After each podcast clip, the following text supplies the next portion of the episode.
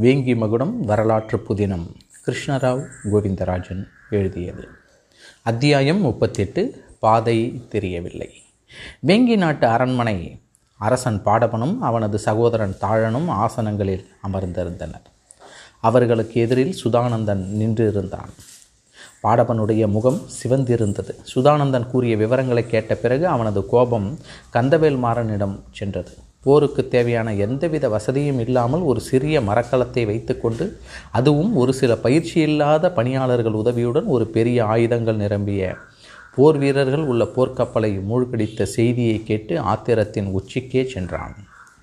ராஷ்டிரகூட மன்னன் கிருஷ்ணதேவனது பெரிய படையை ஓட ஓட விரட்டிய செய்தியும் அவனுக்கு எட்டியிருந்தது. சக்திவர்மனையும் விமலாதித்தனையும் பிடிப்பதை விட கந்தவேல் மாறனை எப்படியாவது வேங்கி நாட்டுக்குள் அழைத்து வந்து சிறை பிடித்திட வேண்டும் என்று எண்ணினான். அதே சமயம் சுதானந்தனின் திறமை பற்றியும் ஓரளவு திருப்தி அடைந்திருந்தான். விமலாதித்தனின் நடமாட்டத்தையும் அவனது சகோதரியின் உடல்நிலை பற்றியும் சரியாக ஊகித்துணர்ந்து நடவடிக்கையில் ஈடுபட்டதையும் ஆனால் தோல்வியில் முடிந்திருந்த போதும் சுதானந்தனின் மேல் நம்பிக்கை கூடியிருந்தது. அடுத்து செய்ய வேண்டிய காரியங்கள் பற்றி மூவரும் ஆலோசித்தனர். முடிவில் இளவரசன் தாழன் கிருஷ்ணை ஆற்று முகத்துவார நகத்து நகரத்து அருகில் இருந்தபடி விமலாதித்தன் திரட்டிய வீரர்களை கண்காணித்து தகுந்த தண்டனைகளை கொடுக்க வேண்டும். சுதானந்தன் மாறுவேடம் பூண்டு சோழ தேசம் சென்று சக்திவர்மன் விமலாதித்தன் மற்றும் கந்தவேல் மாறன் இவர்களது நடமாட்டத்தை கண்காணித்தபடி இருக்க வேண்டும் என்றும் சந்தர்ப்பம் கிடைத்தால் கந்தவேல் மாறனை சிறைப்படுத்தி அழைத்து வருவதற்கு முயற்சி செய்ய வேண்டும் என்றும் அதனால் அவனுக்கு துணையாக சில போர் வீரர்களை அழைத்து கொண்டு செல்லலாம் என்றும் திட்டம் தீட்டப்பட்டது. சிவாச்சாரியாரின் மரக்கலம் வேங்கி நாட்டிற்கு அருகில் வந்தால் உடனடியாக பிடிக்க வேண்டும் என்றும் சிவாச்சாரியாரோ அல்லது அவர்களது பணியாளர்களோ வந்தால் அவர்களையும் சிறைப்படுத்த வேண்டும் என்றும் முடிவாயிற்று. சிவாச்சாரியாரை பிடிக்கும் பொறுப்பு இளவரசன் தாழனிடம் ஒப்படைக்கப்பட்டது. இவ்வாறு ஆலோசனை முடிந்த பின்னர் அரசனிடம் விடைபெற்று கொண்டு சுதானந்தன் சோழ நாட்டிற்கு செல்ல ஏற்பாடுகளில் ஈடுபட்டான். மூன்று நாட்கள் கழிந்த பின் தாழனும் சுதானந்தனும் கிருஷ்ணை ஆற்றுக்கரையில் உள்ள பாசறையில் இருந்தனர்.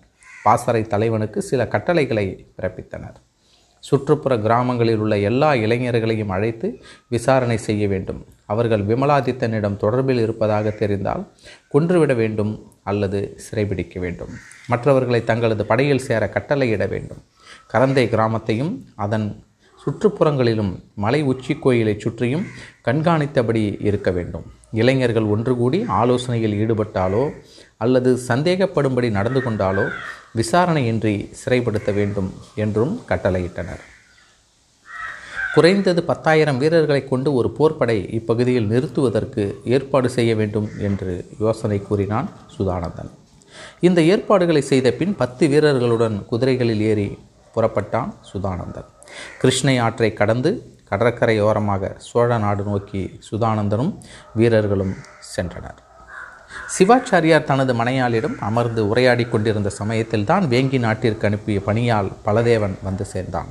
அவன் கூறிய செய்திகளை கேட்ட பின் அவனை அனுப்பிவிட்டு தங்கள் உரையாடல்களை தொடர்ந்தனர். ஒரு சில தினங்கள் தான் விமலாதேவி தங்களுடன் இருந்திருந்தாள் என்றாலும் அவளை விட்டுவிட்டு பிரிந்திருப்பது அவர்களுக்கு மிக்க வேதனையாகியிருந்தது விமலாதேவிக்கும் அவள் சகோதரனுக்கும் கந்தவேல் மாறனுக்கும் தாங்கள் செய்த உதவிகள் குறித்து வேங்கி நாட்டு அரசாங்கத்திற்கு தெரிந்திருக்கும். வேங்கி நாடு வழியாகத்தான் வியாபார விஷயமாக தான் செல்ல வேண்டி வரும். அப்படி சென்றால் தன்னை வேங்கி நாட்டில் சிறைபிடித்து விடுவார்கள் என்பது புரிந்தது. அதனால் இங்கிருக்கும் மாளிகைகளை யாரிடமாவது ஒப்புவித்துவிட்டு மிகுந்த ரத்தினங்களையும் ஆபரணங்களையும் எடுத்துக்கொண்டு சோழ நாட்டிற்கு சென்று விடலாம் என்று எண்ணமிட்டனர். சோழ நாட்டில் ராமேஸ்வரத்தில் தங்கிக் கொள்வது என்றும் இறைப்பணியில் ஈடுபட்டு காலம் கழிக்கலாம் என்றும் அவ்வப்போது விமலாதேவியையும் பார்ப்பது எளிதாக இருக்கும் என்றும் தீர்மானித்தார்கள். இந்த ஏற்பாடு சிவாச்சாரியாரின் மனையாளுக்கு மிக பிடித்தமானதாக இருந்தது. தங்களது மரக்கலம் தற்போது சோழ நாட்டில் இருக்கிறது. தரை வழியாகவோ கீழே கடல் வழியாகவோ சோழ தேசம் செல்வது மிகவும் ஆபத்தான விஷயம். எனவே மேற்கு நோக்கி பயணம் செய்து கொங்கண நாட்டிற்கு சென்று அங்கிருந்து படகு மூலம் ராமேஸ்வரம் செல்லலாம் என்று தீர்மானித்தார்கள். இரண்டு மூன்று தினங்களில் கலிங்க நாட்டிலிருந்து வெளியேறிவிடலாம் என்று தீர்மானித்தார் சிவாச்சாரியார். அடுத்த இரண்டு தினங்களில் சக்கரக்கோட்டத்திலும் தலைநகரிலும் இருக்கும் மாளிகைகளை தன் நெருங்கிய நண்பர்களிடம் ஒப்படைத்தார். கோதாவரி ஆற்றங்கரைக்கரையில் உள்ள மாளிகையை தன் பணியாளர் சிலரிடம் பராமரிக்க கூறினார். நான்கைந்து காளைகள் பூட்டிய பெரிய வண்டிகளுடன் பணியாளர்கள் சிலருடன் சிவாச்சாரியாரும் அவரது மனையாளும் மேற்கு நோக்கி கொங்கண நாட்டிற்கு புறப்பட்டனர். காட்டாற்று மணற்பரப்பில் குதிரைகளில் விரைந்து சென்றனர் வீரமல்லனும் வல்லவனும். அந்த இரவு நேரத்தில் திசை தெரியவில்லை. வானம் கருத்து மழை வரும் போல் தெரிந்தது. நேரம் ஆகிக் கொண்டிருந்தது. காட்டுக்குள் பூ புகும் பாதை எங்கே ஆரம்பிக்கிறது என்பது வல்லபனுக்கு ஞாபகத்தில் இல்லை. அந்த பாதையையும் கடந்த பிறகும் காட்டாற்று மணற்பரப்பிலே சென்று கொண்டிருந்தனர். மேலே செல்ல செல்ல காட்டாற்றின் அகலமும் குறையத் தொடங்கியதை கவனிக்கவில்லை. வழியில் இரண்டு மூன்று வாய்க்கால்களும் அந்த காட்டாற்றில் கலந்த இடங்களையும் தாண்டி சென்றனர். மழை ஆரம்பித்தது. முதலில் சிறியதாக ஆரம்பித்து பெருமழை பொழிந்தது. குதிரைகள் தடுமாற ஆரம்பித்தன. பாதையும் சேரும் சகதியுமாக குதிரைகளை நடக்க முடியாதபடி செய்தன. இனிமேல் மேலே தொடர்ந்து செல்வது முடியாத காரியம் என்பதை உணர்ந்தன. பெருமழை தொடங்கிய நேரத்தில் ஒரு பெரிய மரத்தடியில் குதிரைகளை நிறுத்தினார்கள். அருகில் தங்குவதற்கு எந்த இடமும் இருப்பதாக தெரியவில்லை. அந்த மரத்தடியிலேயே இரவு முழுவதும் கழித்து விடலாம் என்று எண்ணினர். இலை தழைகளை கொண்டும் காற்றினால் ஒடிந்த கிளைகளை கொண்டும் ஒரு கூடாரம் அமைத்து அதன் கீழே விடியும் வரை ஓய்வெடுத்தனர். இரவு முடிந்து கீழ்வானம் வெளுக்க ஆரம்பித்தது. மழையும் ஓய்ந்தது.